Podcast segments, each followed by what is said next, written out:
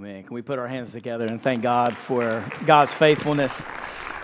For the same God who has been faithful in Marin's life is the same God who is faithful in, in your life, too. It's great to see all of you who are here in person, and thank you to all of you who are joining us online. Uh, thank you for being a part of this uh, worship experience this morning. Um, we come together, we're not just bodies in this worship experience, we're hearts and souls that are reaching for God. We're we don't come together as a church to remind God who the church is. We come together to remind ourselves who God is.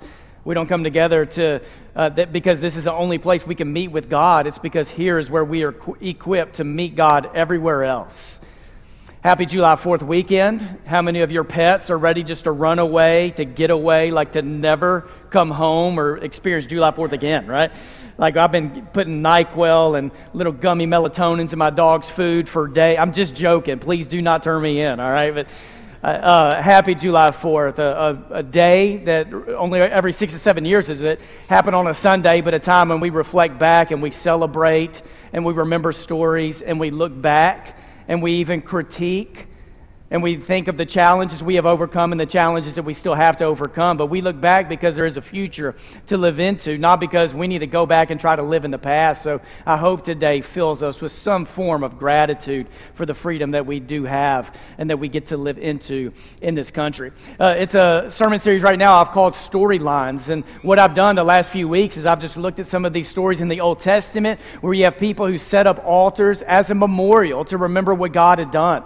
So we've looked at stories of Abraham and Isaac and Jacob, and this morning I want to be in Joshua chapter 3 and 4. And I can honestly say that every single Saturday I can't wait to preach on a Sunday.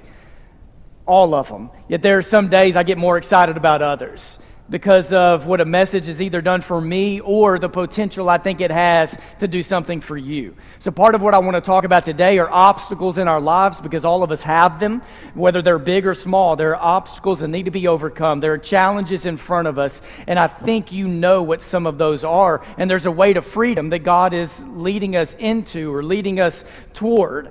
And I hope that God helps lead you into some of those places today. So at the end of this message, we're going to enter into communion with that in mind. What are the obstacles we need to overcome? And how does a story that we have been called into through Jesus help us to live as more than conquerors? We are a church of people who have overcome. This church is full of overcomers. We have people who have overcome addictions and relational dysfunction. We have people who have overcome uh, loneliness and uh, depression. We have people who have overcome a lot of different things. We're a church of overcomers. There are people in this church who have lost loved ones in service to this country, and there are people in this church who have lost loved ones by uh, the hands of the KKK. We're a church of overcomers. We have overcome a lot of things, and we have a lot of overcoming still to do.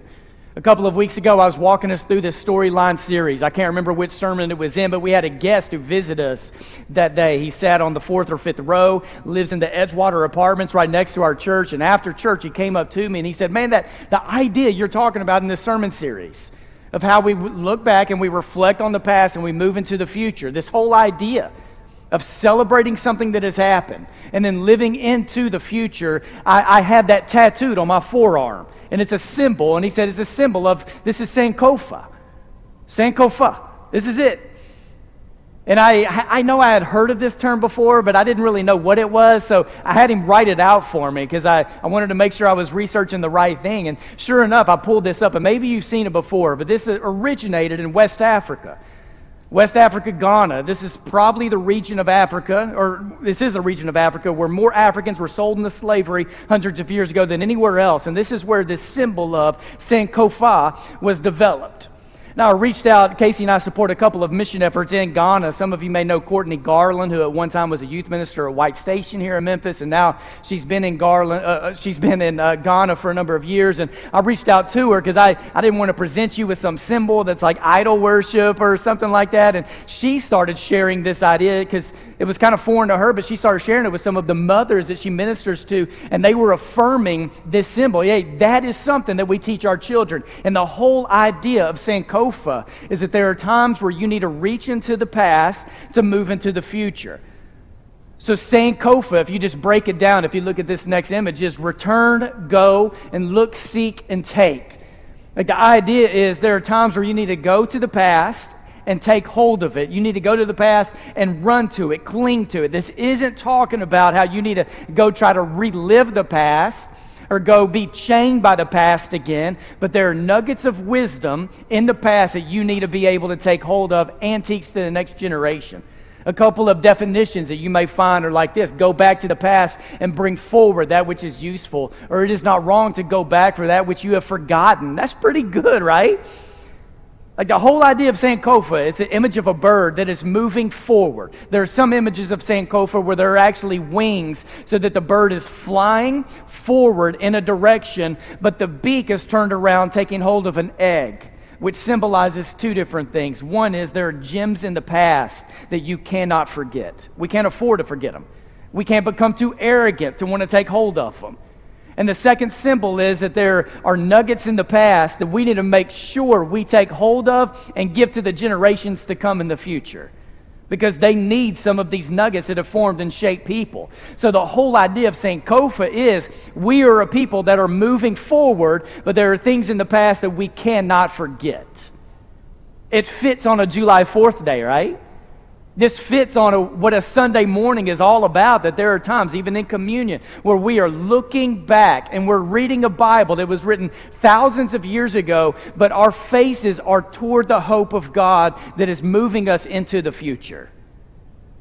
So in Joshua chapter 4, here's what you read in Joshua 4, verse 20 through 20, uh, 23. It says this And Joshua set up at Gilgal the 12 stones that he had taken out of the Jordan and he said to the Israelites, In the future, when your descendants ask their parents, What do these stones mean? I love that question. What do these stones mean? You tell them. Israel crossed the Jordan on dry ground. For the Lord your God dried up the Jordan before you until you had crossed over. The Lord your God did to the Jordan what he had done to the Red Sea. Because God repeats so many of his actions throughout the Bible. The Lord your God did to the Jordan what he, what he had done to the Red Sea when he dried up before us until we had crossed over. So in Joshua 3 and 4, you have 12 stones that are set up. Now, we don't know exactly what these are like. We know in the Holy Land there are these altars and stones that were built, and, and they're still all over the place. Some of them you don't know why they were there, you just know they were set up for a reason. Maybe it was something like this right here. I mean, 12 like really nice shaped pancakes that just added up, right? I was joking around with early service. I mean, I'm sure then there were probably some of they're, they're, much like some of you that you want things like set up in order, and you notice if one of those stones were off a little bit, you'd want to straighten it up. There's a good chance it was probably more like this, like an image like this, just 12 stones just put in the middle of either a field or up on a mountain, but something like this where you look at that and you, you have a pretty good idea, like nature didn't just do that or creation didn't do it, like they were put there for a reason. And then in the future, when families pass by it, you hope that children ask, okay, here, here's one of these spots, mom and dad, like, what is this here for? And then there's a story to tell. Or maybe it was like this, where it wasn't just out in the middle of anywhere, it was kind of up on a hill where you could see it from miles away. We just know in Joshua chapter 4, it's a pretty big deal that they need to take 12 stones and you stack them up. And don't just stack them up. This is something that when your kids ask years from now, what are these here for? What do these mean to you? You have a story to tell. Now, in Joshua 3 and 4, this is a pretty significant moment for the people of God. Where all the way from the beginning of the book of Exodus, you have people who have been slaves for over 400 years, who are then set free by God. They go through the Red Sea, and then on the other side of the Red Sea, they find themselves in the wilderness for 40 years, where everyone but one or two died.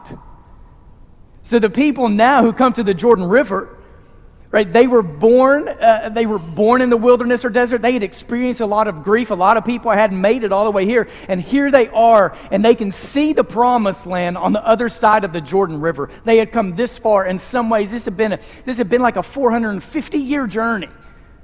And now, 40 years, they come to a place, and now they're ready to get it. They're ready to reach for it. Freedom is within their sight, but there's one more obstacle to overcome.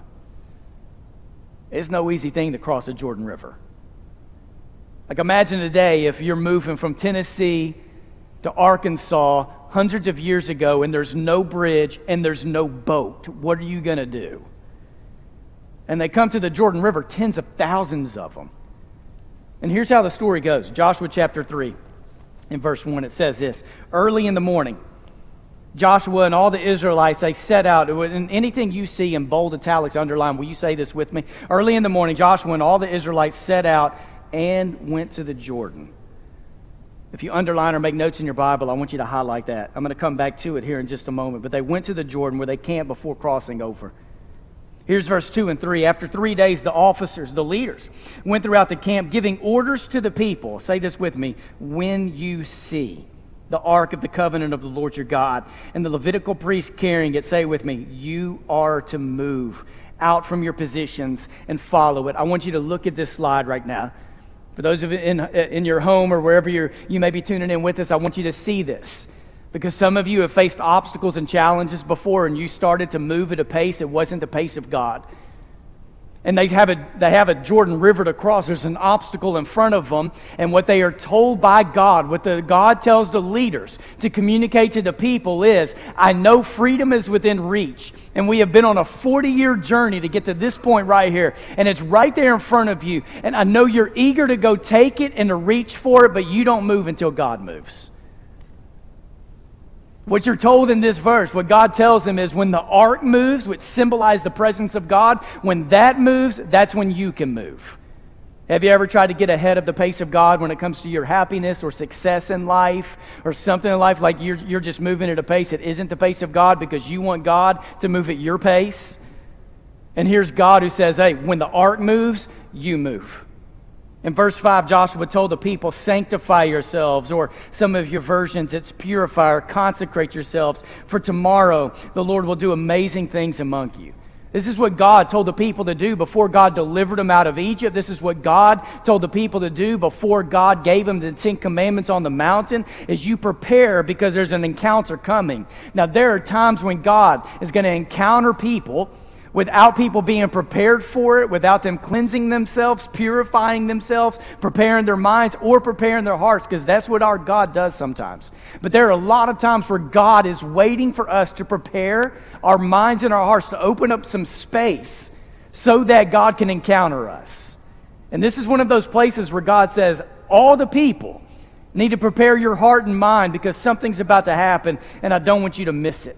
In verse 8, it says this Tell the priests who carry the Ark of the Covenant, when you reach the edge of the Jordan's waters, go and stand still in the river. Some of your versions just have go to the river or go just uh, stand in it. It is stand still in the river.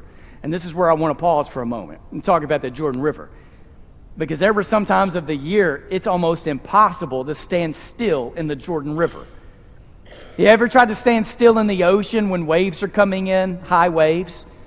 Like you try to dig your feet in real good, right? And stand still to where you don't move. Because when they hear God say, I need you to go into the Jordan, there are people who had come to the Jordan and they're looking at the Jordan. For most of the people of God, it's not how excited they are. It's like, oh, you got to be kidding me. There's another obstacle we have to cross. I want you to look at this map. Let me just try to point out a few things to you. And I tried to find the simplest map I could to do this. So, above the Sea of Galilee, which is that body of water you see at the very top of this map, above that is Mount Horeb. Shows up a few times in the Bible. Significant events happen on Mount Horeb. Mount Horeb is about 25 miles above the Sea of Galilee, north of the Sea of Galilee. The Sea of Galilee is about 65 miles north of the Dead Sea. Now, up there around Mount Horeb, just north of the Sea of Galilee, it is around 9,000 uh, 9, feet above sea level. When you get down to the Dead Sea, it's 1,500 feet below sea level. So you're talking about two miles, over 2,000, 10,000 feet between just above the Sea of Galilee all the way down to the Dead Sea. So when we traveled uh, to the Holy Lands, what they do to take you from the Sea of Galilee to the Dead Sea is you don't get in the vehicle. They just strap you up to a zip line and pat you on the back and wish you luck. You just go. It's two miles up there. You just fly down like that, right? Which now some of you are like, I kind of wanted to go to the Holy Lands, but now I never want to go. You should have seen Casey and Kathy McCoy and Tammy Hacker uh, on a zip line flying down. All right. Casey, you thought that was funny, right? You, you visualize yourself now on a zip line flying down, right? All that to say, when you think about the Jordan River, I don't want you to think Mississippi River that it's super wide because it wasn't. But it was, especially at that time, one of the fastest flowing rivers. in all of this part of the world. So in chapter 3, verse 15, what you see in this next verse is it's at flood stage. This isn't just any time of the year. This is the fastest flowing river in that part of the world, and it's at flood stage. So now the people of God have come all the way to the river. The promised land is on the other side. And now, how, how in the world are they going to get across? And here's what you read in chapter 3, verse 11. It says this Here's what God tells them See, the ark of the covenant of the Lord of all the earth will go into the Jordan ahead of you. There's so much I love about that image. Because God isn't going to call people to step into raging waters that God isn't willing to step into. Before God tells them to step into the waters, the Ark of the Covenant is going to go into the water. This is God's way of saying, I lead the way. I'm going to step in. I'm not going to pat you on the back and wish you luck as you travel in and through your obstacles and challenges in life. God is going ahead of you through the obstacles and challenges in life. So, even as you reflect back on your past and forms of grief or depression or anxiety or even abuse. God is not the one who orchestrates all form of pain or suffering or abuse, but God is not the one who has patted you on the back wishing you luck through life or the one who is only beside you as you go through life. God goes before you. You have a cross to bear in life, and as you bear your cross or crosses, we're reminded on especially on Sundays when we come together that we serve one who is he bore the ultimate cross. He went in front of us, He went before us. And in verse 13 and 15, you see what God did, what God did, and the promises God made. In verse 13, God says, As soon as the priests who carry the ark of the Lord, the Lord of all the earth, set foot in the Jordan, its waters flowing downstream will be cut off, and they will stand up in a heap. Yet as soon as, in verse 15, yet as soon as the priests who carry the ark reach the Jordan and their feet touch the water's edge, the water from upstream stopped flowing. What God does to lead his people through the Jordan River is the same thing God did to lead the people through the Red Sea. 40 years apart, the deliverance of God, stories that never need to be forgotten. Now, can you go back to that map just for a moment? Because I want you to visualize the people of God who had been in the wilderness, out in the desert for over 40 years. They had traveled south, like around the Dead Sea, and they came out right where it says Bethany beyond the Jordan, somewhere on the right of the Jordan River. Somewhere around there is where the people of God crossed over or through the Jordan River. And right next to Jericho is Gilgal, and that is where the promised land begins. So the people of God come to the river and when they get to the river, the people of Jericho are probably thrilled at the moment. They know that the people of God are coming, but they also know that the Jordan River provides some protection, especially in flood stage. So they have a little time to develop their plan. The people of God come to the Jordan River and they can see the promised land in front of them, but now there's an obstacle. What are they going to do? Are they going to travel south all the way around the Dead Sea to get to the promised land, or all the way north around the Sea of Galilee to get to the promised land? Or somehow they're going to need God to provide a way for them to get through the Jordan River.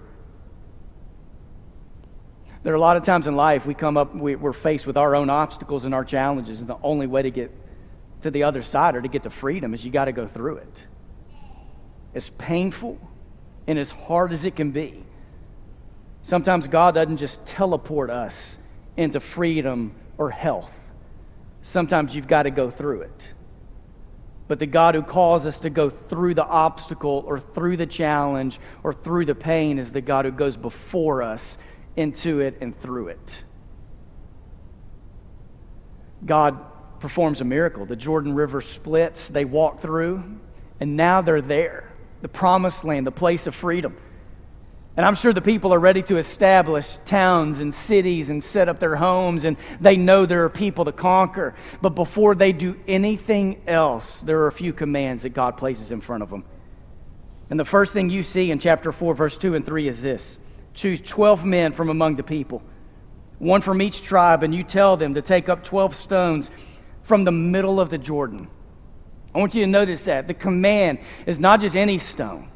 You don't just take stones from the shore of the Jordan, you take stones from the middle of the Jordan. The stones that have been beaten by the floods, the stones that have been underwater for parts of the year. You take those stones, those are going to be the stones we set up as a memorial, not just any stone. from right where the priests are standing, and you carry them over with you, and you put them down at the place where you stay tonight. Go over before the ark of the Lord your God into the middle of the Jordan. Each of you is to take up a stone on his shoulder, according to the number of the tribes of the Israelites, to serve as a sign among you. In the future, when your children ask you, this is verse 6, what do these stones mean to you? And some of your English versions don't have that. What do they mean to you? Verse 6, differently than later on in verse 20 through 24, this is a very specific question to people. Not just what does this mean in the whole like grand scheme of things, or what does this mean to God, but what do these stones mean to you? You tell them that the flow of the Jordan was cut off before the ark of the covenant of the Lord.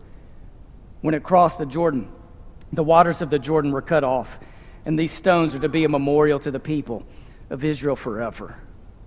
God did something and people can't forget it. Henri Nouwen says this I love this quote only in memory will real intimacy with God be possible. Only in memory will real intimacy with God be possible. So I want you to see this image behind me real quick and somebody shout out, Who is this? Rafiki. This is Rafiki. What movie is this? Lion King. Now, the movie doesn't tell you this, but I think Rafiki is like the pastor, the minister, the clergy. He's the chaplain of the Lion King. He's offering all this wisdom. And there's this one moment when Rafiki is with Simba because Simba isn't sure what he needs to do to get to the future and if he's ready to face the past. Here's a one minute clip. Let's check it out. What was that? the weather. Very peculiar, very peculiar. Don't you think? Don't yeah. you think? Yeah, looks like the winds are changing. Ah, change is good. Yeah, but it's not easy. I know what I have to do, but going back means I'll have to face my past. I've been running from it for so long. Ow! Jeez, what was that for? It doesn't matter. It's in the past. yeah, but it still hurts. Oh, yes, the past can hurt. But the way I see it, you can either run from it or learn from it. Ah! You see? So what are you going to do? First, I'm gonna take your stick. No, no, no, no, no! Not a stick! Hey! Where are you going? I'm going back! Good! Go on! Get out of here!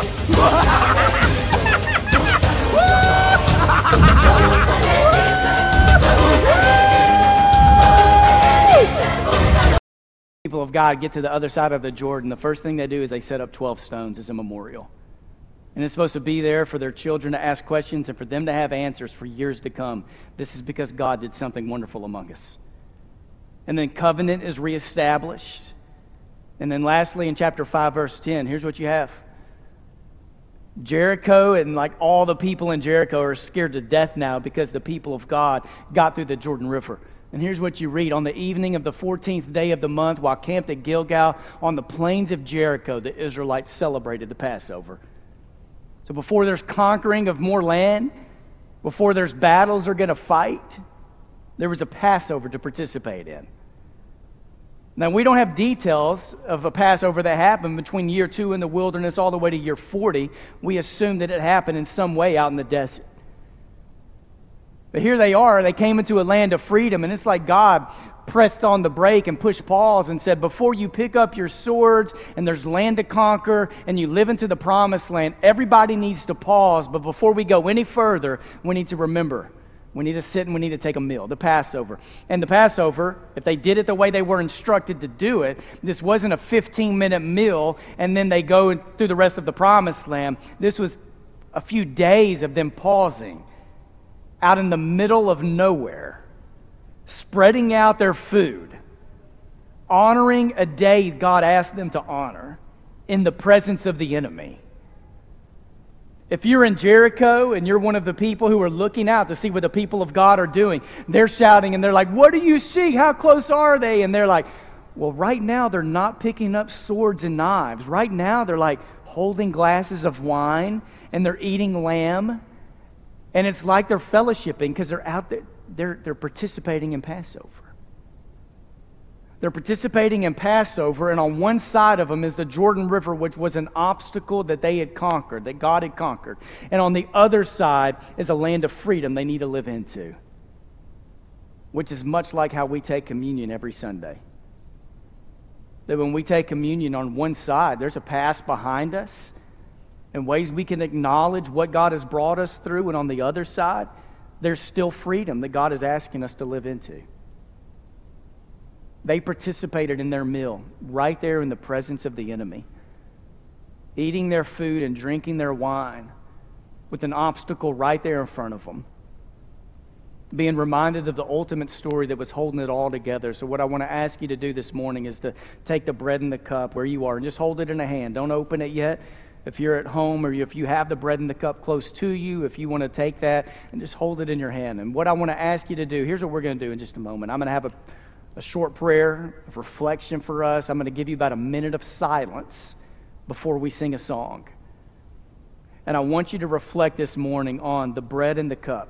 This is the story that offers forgiveness of sins and redemption for the whole world. And I want to ask you to open up another hand and to think about obstacles and challenges that are facing you right now. Because when it comes to the table, this is not a meal that we take in isolation from obstacles and challenges in front of us. It's a, it's a meal that we take in the midst of them.